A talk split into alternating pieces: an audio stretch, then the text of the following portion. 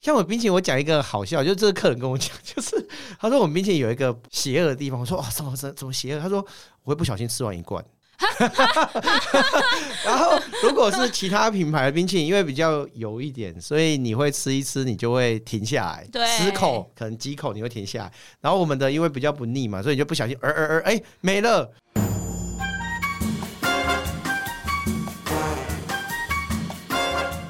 美食界的真相就在这里，准备好与我们一起品味、探索并挖掘所有关于美食、餐厅和海鲜的秘辛吗？请听《瞎聊厨房》。大家好，我是香香公主。今天邀请到这位是雪纺优格的创办人周庆林宪。说到这个台湾本土最有名的优格品牌，一定会想到雪纺优格。而且更厉害的是，你可能在各大百货公司都看过它的身影，甚至以为它是国外顶级的优格品牌。而且为了采访他。我家买了大概一个月份的雪纺优格，对，最近一个月都在吃雪纺优格，到底有什么惊人的魅力呢？让我们来欢迎雪纺优格的创办人 Sam。大家好，我是 Sam。哎、欸，其实我大学的时候，十年前，好，不要讲太多，十年前，哈哈，十年前我就看过雪纺的优格身影在那个。百货公司 CT Super 吧？啊，对对对，我们在对对，我们现在也应该还有，对，应该还有，什么不确定性？那块脱落不是我负责，对，对，对，哦，不是你负责的，应该，但是应该还是有上架这样子。呃，可以跟大家分享一下，你负责的是哪一个区块？哦，OK，其实我们是四个大学同学跟研究所同学一起创业，然后我比较负责是门市端的经营，然后早期公司还比较。因为我们公司其实已经十六年，然后我以前主要是就是我会自己去门市做服务客人，然后现在就是说做门市的管理这边这样子。嗯，了解。那你们大学是念什么？为什么会想要做优格？哦，这个就比较特别。我们是有三个是正大法律系毕业，然后第四个是其中一位伙伴他去念台大商研所认识的同学，然后我们四个人算一起创业。所以你是正大法律系？对。就是有点落差，有点大。可是那个优格比较像是食品科学或者是营养 哎，就是这个跨领域，我觉得不是很容易，因为它可能里面会有一些营养学跟化学相关的。其实我觉得是这样，就是说当时当然是首先我们团队就是我们现在总经理，就是他也是我 partner，就是他会做这个优格，他本来就会做。那但是我们要把它产品化，还是经过不是说我今天想到明天就开始做。其实我们大概也研发了。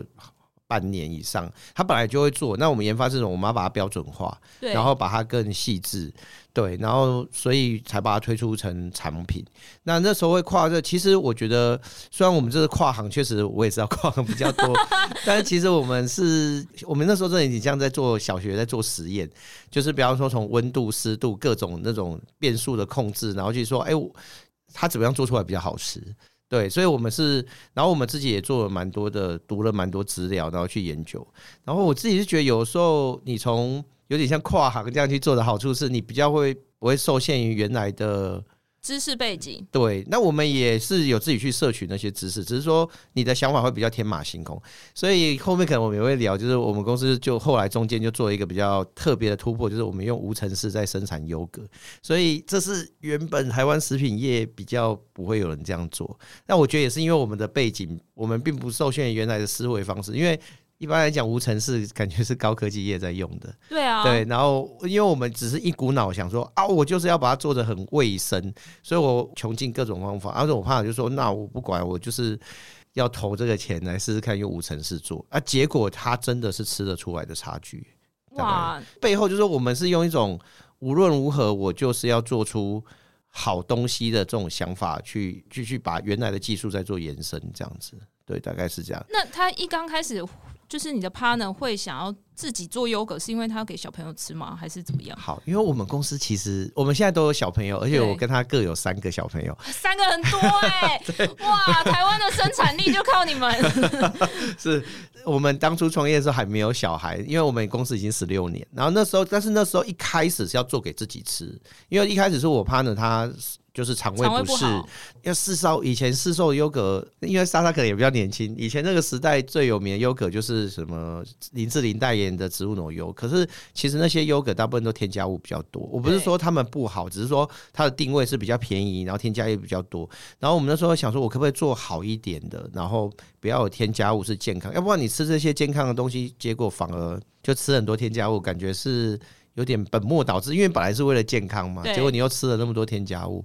我们那时候是抱着这样的初衷来做这个，这样子对，然后就不安于世嘛，所以法律系不做，不去从事传统的，就跑来做这个这样子。那我想问，有没有人看衰你们？像以我个人来讲啦，就是就我爸，像我爸是警察嘛，公务员，他是其实是警官呐，然后就曾经跟我讲说，阿里威这这那个多喝。国中毕业可以再来做啊！你去读、哦，你你你读册读啊，直接被冲一下。对 啊，尤其是他其实也不是故意要说我，我知道他的意思啊，因为他就望子成龙，他可能希望我去当司法官嘛。因为我不知道大家听众大家知不知道，就是在台湾，其实检察官是可以主导这个警官办案，所以如果我去当检察官，他就很有面子。嗯，啊，我就。没有满他的愿，对不对？所以他那时候就蛮生气。他好像有两三年不跟我讲话，两三年很久哎、欸。对啊，可能一方面我在台北了，他在高雄，因为我后来在台北念书。我其实我跟沙一样，小时候是在高雄长大，然后所以。他那时候就不太想理我，就看到我都不想讲话，就说哈这些菠萝用啊什么。那一直到什么时候他愿意跟你讲话？其实我们可能是他，你坚持了一阵子，然后他也看到你不是玩玩嘛。可能我觉得有些父父母其实他可能也是出于担心，他可能想说啊，你这些笑人呢，给欧北部，然后可能 可能就是没有深思熟虑嘛。可是你坚持了三五年，说哦，这个他不是玩票嘛。然后而且我们一开开始也是没有资源，所以像我自己都去。卖场发 DM，我自己去发，然后连那个工读生就说啊，这个好像很丢脸，不好意思。啊，我就说啊，我正大法律我都发了，然后我不是在那边站一天发给他看，我是站了十年，我一直到大概前年，我都还有去卖场服务客人，对，然后我是自己去，因为我我们是。比较那种土法炼钢啊，就我不会，但是我就去现场学去学，所以我们做了十几年，所以我不是说什么创业以后我就整天在办公室什么，不是，我就是去现场，然后所以他们大概也有看到我们的努力的精神。所以后来就开始会说啊，喝了喝了，一喝喝走下面的这样子，大概是这样子。我觉得这个蛮重要的，因为如果你脱离现场太久，其实你就是脱离市场太久，哎，你就是真的去感受到客户吃完这个东西的回馈，或者是第一时间他们会想要问什么问题，马上就可以去回应跟回答，就是说哦，原来现代人是关心这些议题，是是是是。那我想问。一刚开始那个无尘室就做了吗？哦，没有没有，其实我们我有点忘记确切的时间，可能要回去查一下。但是我们是大概创业几年，可能三三年、三四年以后才做，因为那个真的要花一笔钱。对对对对，啊、我们因为我也不是就该我讲，我像我我们家长大概就是公务员嘛，所以也不是说什么是富二代，一下就什么拿几千几 多少钱出来做。我还记得我们最一开始我们创业资金是。一开始我们只有三个人，呃，第四个是后来加入，我们一个人拿十万出来做，哎，三十万，对对对，而且我十万还是我去当兵退伍，然后我是狱官嘛，然后那个存一条钱，就没有乱花啊，存一条钱拿那个钱去弄，对，所以所以就是一开始是蛮辛苦的这样子。哦，我觉得这个很感动哎，因为我觉得。蛮多人会觉得啊，我想要做一个很蓬勃、很高大的企业，但是不愿意从基本开始做。是是是，其实所有的营收都从一块钱开始累积耶。像我们如果如果是市面上在教大家创业，可能都会觉得行销很重要。我我觉得行销很重要，可是我有时候会想销售更重要。在一开始，我不是说行销包含你的产品定位，那当然很重要。但是我就说，你一开始如果你都不会，你真的是白手。开始创业，那你还不如先先从一个东西开始卖出开始吧。对，我那时候就想，我像我爸也有说过一句话，就是那个虾虾在南部应该不是有一句闽南语会说什么啊？生意子哎，台语我生意家拍 C 嘛。对，我就觉得我们其实我们四个，我太太不算其中一个比较勉强，他爸爸是做生意，其实像我自己完全就不是那个料，所以你说我爸酸我，我也觉得不能讲他说，他那时候也有跟我讲，他说你。的样子就不是做生意的样子了啊！所以我们去学习的方法就是就被市场打脸了。你每天去卖不出去，就是被市场打脸了。是啊，你每天就回来检讨修正，是我们产品不够好，还是介绍的不够吸引人？什么？你就每天自己自我检讨啊！你就每天被市场打脸，打到你会为止啊！那我撑不下去就挂掉。那你们第一个通路是哪里？呃，我们是一开始在网络上卖，然后后来有。就是去那个仁爱路开一家很小很小，他我还记得好像两平还是三平的店，那真的很小 对对对，那都没钱呐、啊。然后我还记得好像租金就是一个月两万那种 仁爱路哦，所以他就他也不是正仁爱路，他是边间。然后哦不，我讲一个比较感动的是，我今年也就是六月底，我们又回去仁爱路，但我这一次是开正仁爱路，然后国父纪念馆，国父纪念馆旁边，然后是三角窗，就位置好非常的。没有，我们讲这个就是说，我有一种我们也跟自己讲说，哦，你看这十几年来，我们从那个小店面现在做到变这个。正能爱路，然后三角窗，很感人呢、欸。这一条路你走了十六年呢、欸。对对对对，我们今年我们在二零零八啊，哎，这是零八还是零七？对，就反正我们大概二零零七啦，二零零七的冬天，然后正式。可是其实我们暑假就开始筹备了，然后所以其实算一算是真的十几年了。所以刚开始只卖优格这个品相。对，还有啊，有一开始就有果酱去为了搭搭配嘛。对对对对对。那优格现在有分五号跟六号，对，谁是创始？其实 他们两个都不是，为什么？都不是哦，原来 哦，我说明一下，我说明一下，因为也有我们一些我们的爱好者就会问说，为什么要分这样？对，其实五号跟六号有两个意思，一个是说它是第五代的意思，也就是说，我们用这个名字其实是想要让消费者知道一件事，我一直在自我改善。对，我不是从十六年前研发出来那个卖到现在，不是。我们我们有一个精神，就是我们即使到今天，我们都还一直在改善制程，就是我意思说，我可以。我只要今天比昨天好一点就好。我们精神是这样，我就是今天比昨天进步。我每天都在想我怎么进步。我们门市经营也是啊，我们每个礼拜开会就啊，我我怎么比上个月、比上个礼拜做得更好？我们是这样在做。所以五号的意思是它是第五代，然后五号跟六号倒不是六号啊比较先进，是六号我们用不同的菌种，然后就所以让他们两个并存，然后他们就是说代表我们前面抛弃了四代的制程。就是我觉得不够好，我就就是不要了。然后五号六号，我们觉得哎、，OK，我们有到达一个让我们自己也满意。然后就是他们两个是菌种跟功能诉求不一样，像六号就投入了一些。比较过敏，因为现在人我们觉得过敏的人比较多，所以加一些过敏的菌，大概是这样。啊，六五号是比较均衡这样子。对，那你们跟 iPhone 很像哎、欸，你们会有 iPhone Pro 跟这个 iPhone SE，就是不同的那个代数这样，然后不同的功能 for 不同的用户这样。对啊，像您有问到那个希腊优格也是，它也是就是在这个过程。那希腊优格是另外一个技术，它是把我们是拿五号再去做提升，把它浓缩，然后就变成希腊优格。所以硬硬要讲，它也有一点像哦七号。还是什么的，但是只是我们没有正式把命名，就是因为让让消费者懂，因为讲希腊优格大家比较懂，所以就另外给他一个名字叫希腊优格。但是雪纺的希腊优格，我吃一口真是 unbelievable，欸，我觉得 谢谢，很像打发的鲜奶油哦，很滑顺，非常非常的浓哎，这个是怎么有办法这样啊？我想先说明一件事情，就是其实一般听众或是消费者可能比较分不清楚，其实市面上有所谓的希腊式优格跟希腊优格，但其实它不太一样。对，因为正我们是就比较原本传统的做法，就是是把原来的优格浓缩，浓缩以后的优格叫希腊优格。那浓缩技术上比较难。因为我要什么脱水嘛，那离心，然后还有卫生环境的要求都会比较高，所以一般外面厂商你比较常看到在台湾是希腊式优格，那是什么？它是加添加物，哦，它通常可能是加鲜奶油或奶粉。它为什么加东西？因为它想要让它变浓，哦，变稠。而我的变浓方法是直接把它浓缩，啊，浓缩的技术要求比较高，而且它体积会变小，也就是它成本会上升。所以外面市售大部分其实它是希腊式优格。那我认为你你可以得到你的青睐，觉得好吃，是因为我的优格本身好吃，然后所以它经过浓缩，它的口感就是更提升。也就是说，我想强调的，如果优格本身不好吃，你浓缩以后可能也就是不好吃的。对对对，不好吃的浓浓缩就是更不好吃，这样。对，那像我们公司，我们雪邦优格比较特色，不会那么酸嘛。我们当然是因为喜欢这样才做这种味道，就是我们觉得比较不酸，比较温和。因为它毕竟这个产品适合每天吃，所以我们想要做出可以每天吃的东西。你太酸，味道太强烈，可能第一个不适合每天吃，因为容易腻；第二个是太酸，可能会伤。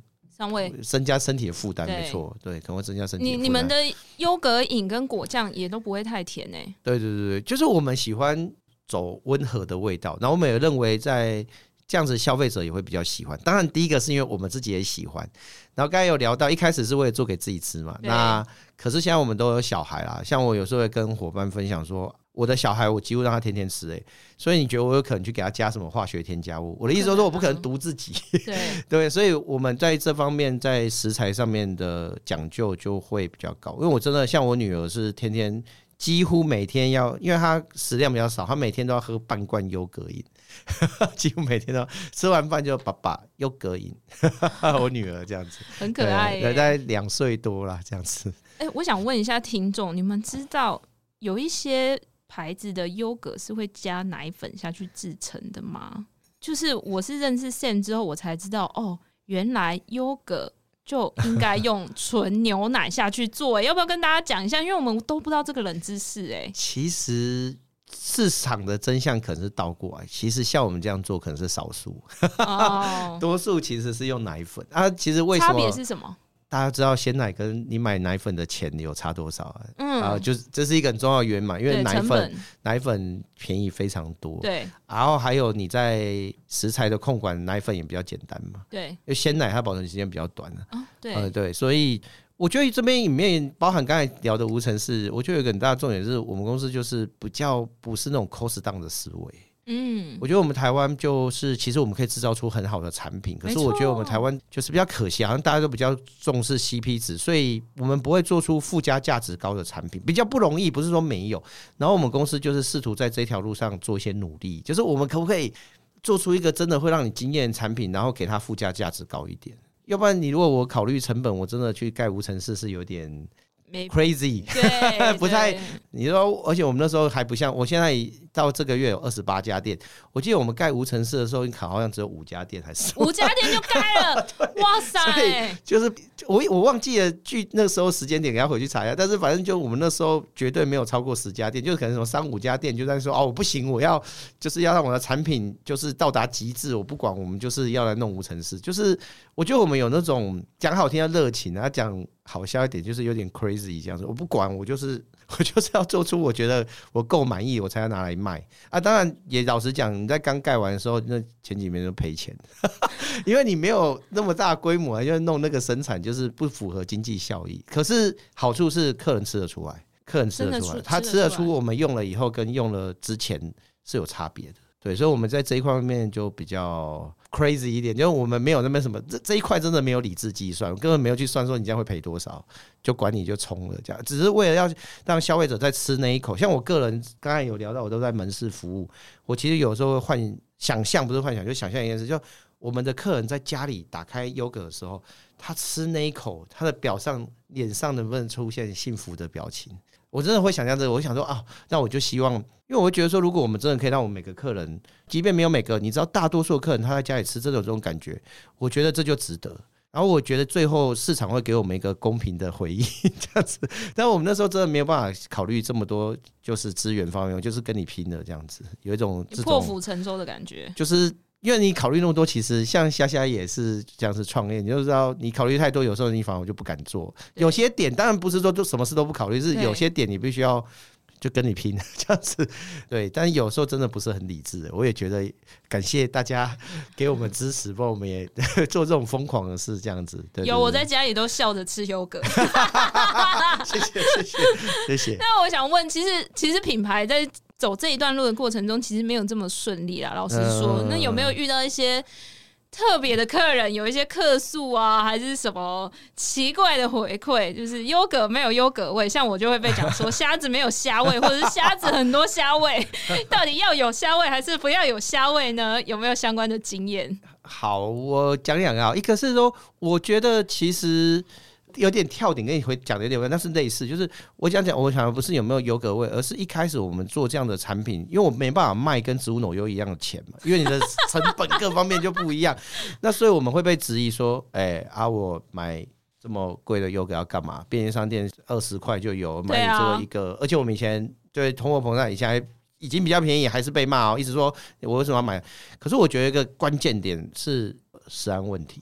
我觉得食安问题以后改变了台湾大部分消费者的想法，就他下意识会去想说啊，那怎么可以那么便宜？它是加什么？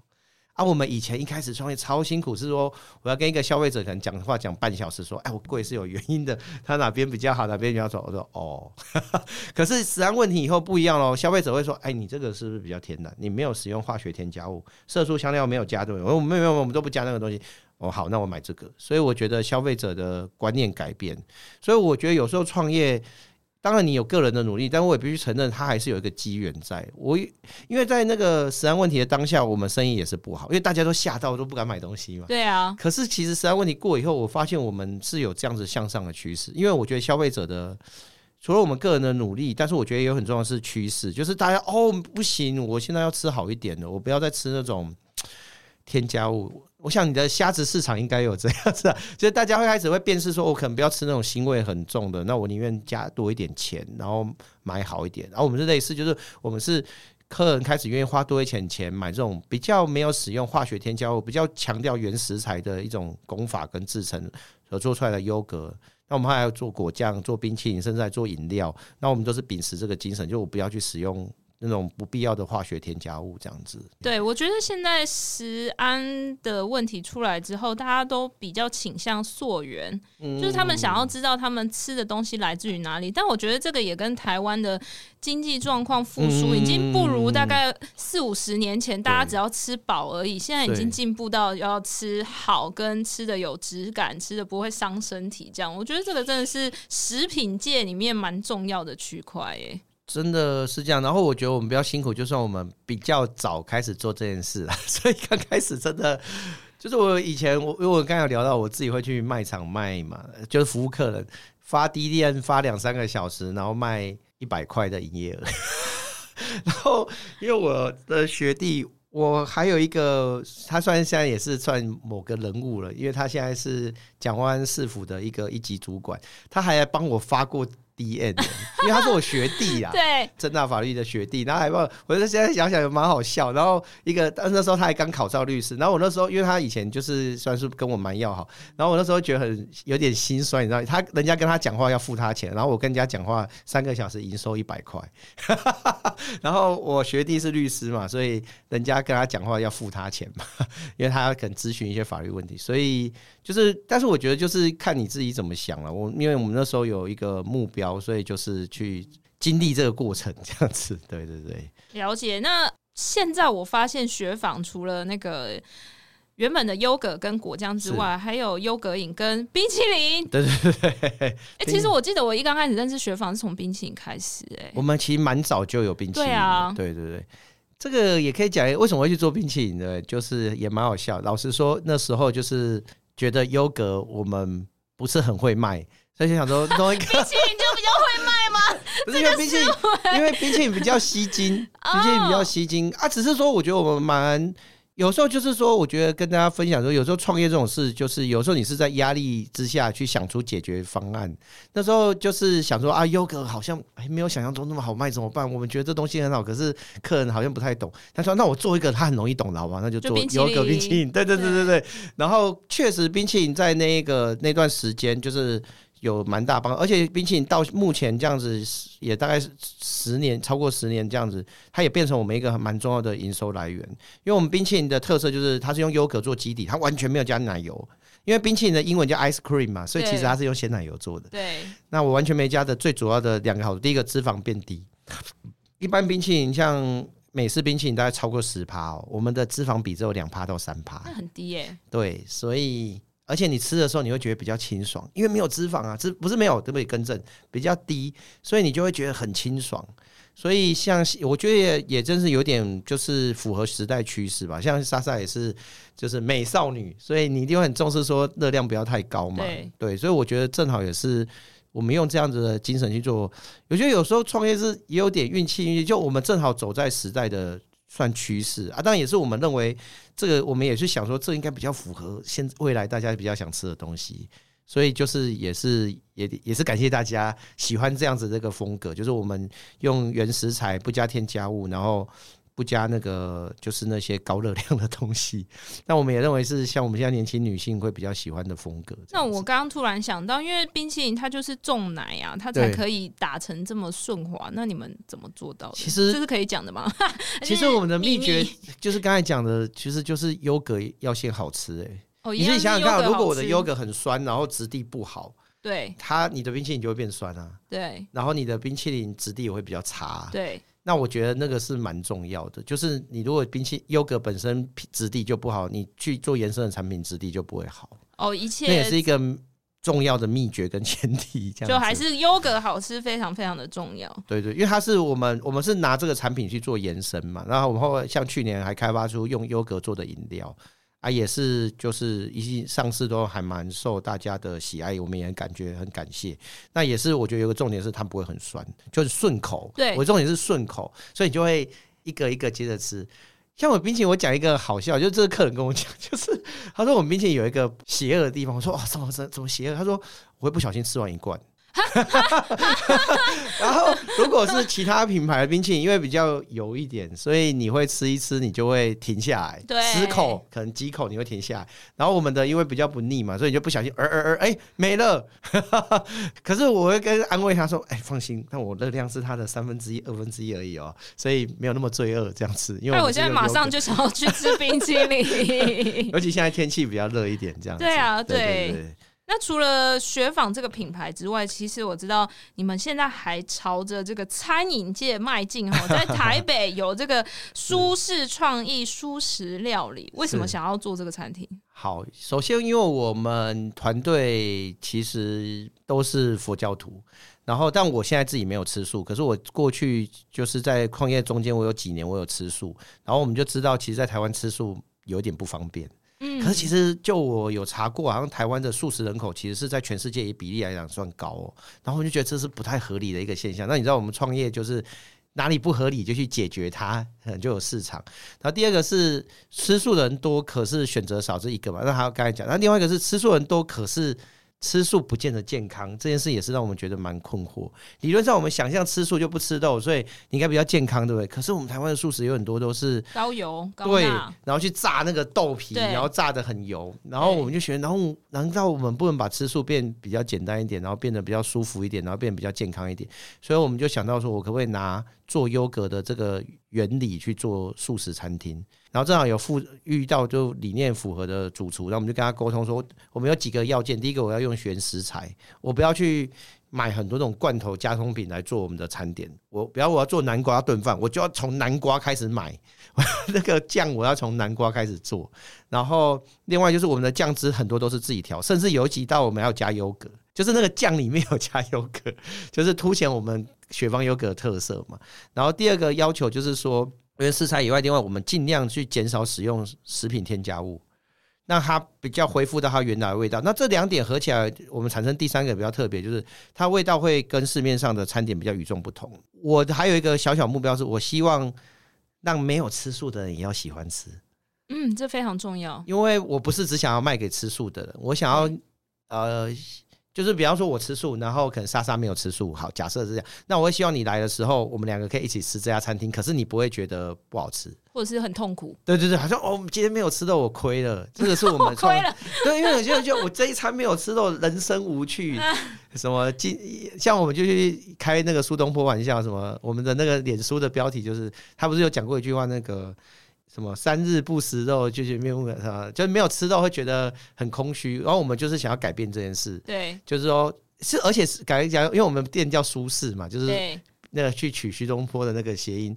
然后我们也帮他证明，其实苏东坡晚年是有吃素的啊，因为他其实也是佛教徒，他是学佛的，所以我就帮他证明一下，我们要把那个其实吃素可以吃的很好吃。反正我想表达，因为大家想到苏东坡就想到什么，就东坡肉嘛。就食物方面，哦、所以我们说，哎、欸，其实素食可以做的很好吃，也可以让吃肉的也觉得好吃，而且也可以吃的很健康，然后还吃的很舒服。我们希望把这个精神带进去，所以我们就做这家餐厅。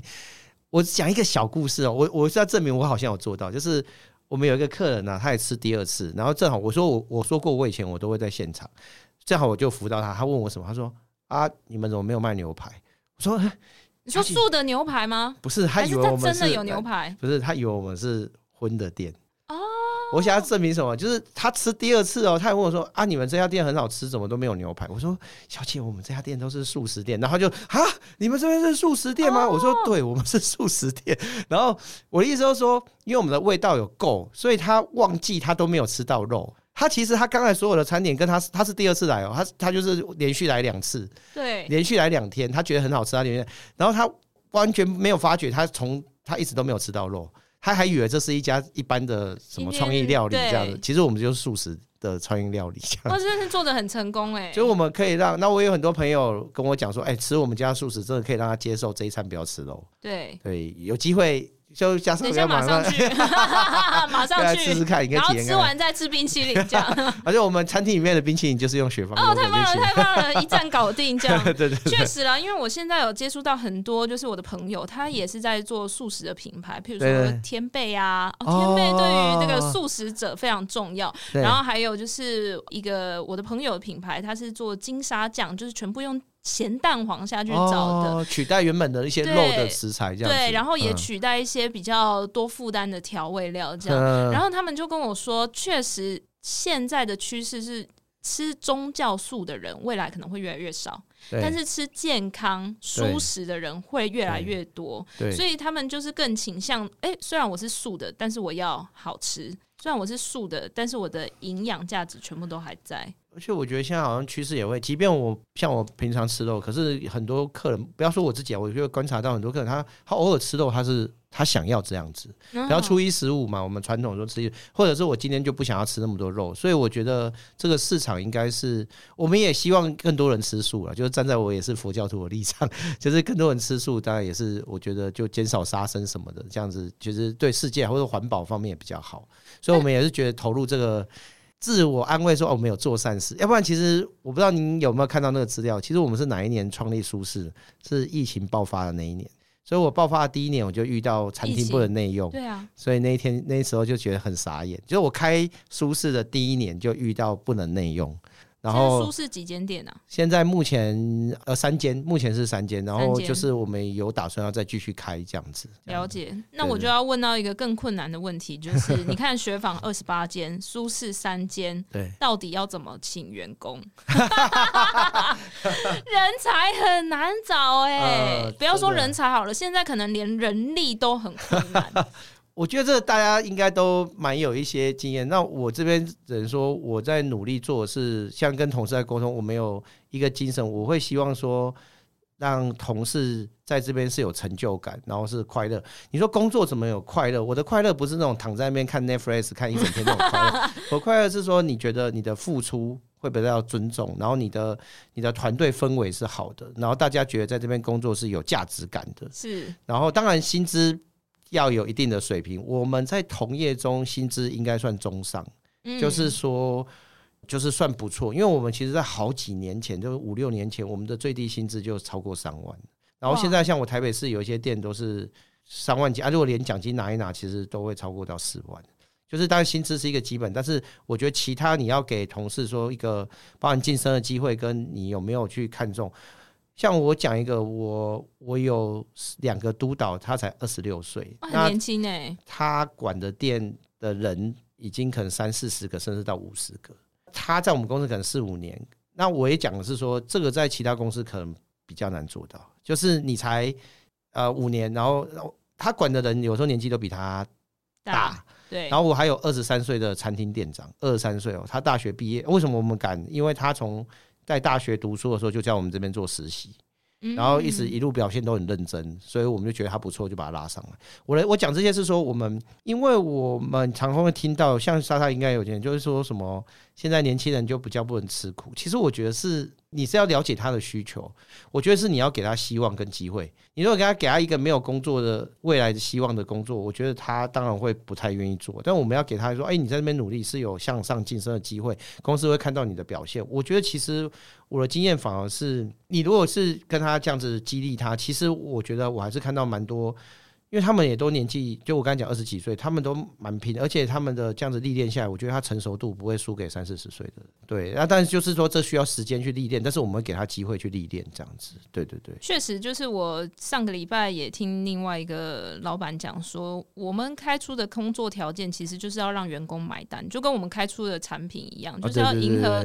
客户的口味。那这个工作条件就是要迎合这个就业市场的口味，让他们愿意买单。那我觉得买单确实不是。是只落在薪资条件上面，还有这个工作能不能带给他期望，或者是有成就感，甚至有前瞻性。我觉得这个是越来越多人考量的。像我们上次开会，就是把各店的人招来，然后开会，我们在开会在讲什么？我们在讲怎么样快乐。哇，这是真的，就是说，像我们同事也有参加，现在现场都有可以就作证。我们那边讲说，包含说你遇到如果。客人比较有时候，我们难免还是遇到比较态度比较不好的客人。那我们怎么去面对？怎么去跟客人沟通？像沟通啊，跟如何去面对这样的环境，我们甚至都请专业的讲师，然后包括我们自己个人去分享一些经验。就是反正我我想强调是，我们不是把同事当工具啊，我是把他当你一个完整的人，然后我们想。就是一起努力，所以我们想要跟你多分享，因为你的成长就是公司的成长，没错。所以我觉得这种心态是蛮重要。但我这样讲不是说我们已经做多好，而是我觉得我们有这个心态，然后我就想说，哎，我哪边还可以做？我们也一直还在学习，也要跟莎莎学习。因为之前认识莎莎，莎莎也跟我分享说，我们要去多分享那个理念嘛。对，有我就听下去，我说好，那我现在，我现在，谢谢谢谢谢谢。我我跟那个面，如果有机会面试或者跟同事分享，我们也跟他多分享说，哎。因为以前会觉得说这个东西就我们有做啊。我们的观念比较传统，要做到再说。可是现在觉得说，你做到不说也不行，还是要说。对，我有这个目标，就算我没有完全做到，可是我真的有，我不要嘴炮，就说我说了都没做，这样就不好。可是我真的要往那边做，我还是要说出来。对，我要让同事知道说，我要带领他们往向哪边走了。所以我们跟他讲说，哎，我们在努力什么这样子。我们就是一个旗舰战队，然后往一个很好的地方，对对对对，迈进这样。然后最后一个问题，我想问一下学访优哥，接下来有没有什么规划，或者是想要发展，有没有想要踏出国外啊？啊，还是什么可以跟大家分享一样？我们可能是一个比较稳扎稳打的想法，所以我现在的想法就是，我们只有想说，我想要在全台湾再继续做展店。嗯，事实上，我们目前我有规划，手上确定的店面可能已经有到三十。我现在是二八嘛，然后老实说，我到现在也都还有在。高雄会多几间吗？不不不，我自己是高雄人，我们会去，一定会去高雄开。现在高雄有三间都在百货，然后我们会想要在台湾再继续展。我们会希望，因为这个想法是这样，国外当然如果有一天有这个机会，我们也不排斥。只是说我们现在想法是，这个东西是很贴近生活的。对，我觉得我们可以开在一些离住家比较近的地方。哦，没错。我们以前早期第一开始发展是在百货公司比较多，那我们现在觉得说我可以深入。离客人近一点，所以我们现在目前接下来的发展应该是会继续在这方面做努力，然后我们也有想要推出新产品。然后新产品是什么？可以透露吗？我们先保密一下，我只能说我们会从吃的跑去做其他方面的东西，然后去做一些延伸，可是还是会跟优格有关。我想说是特斯拉什么之类的 电动车啊，现在可以跟可以克在车特斯拉上面吃优格。好，谢谢谢谢今天雪纺优格的创办人 Sam 的分享。如果你也喜欢这一集的话，欢迎订阅瞎聊厨房，并帮我们留下五星好评哦。下次见，拜拜。谢谢，拜拜，拜拜。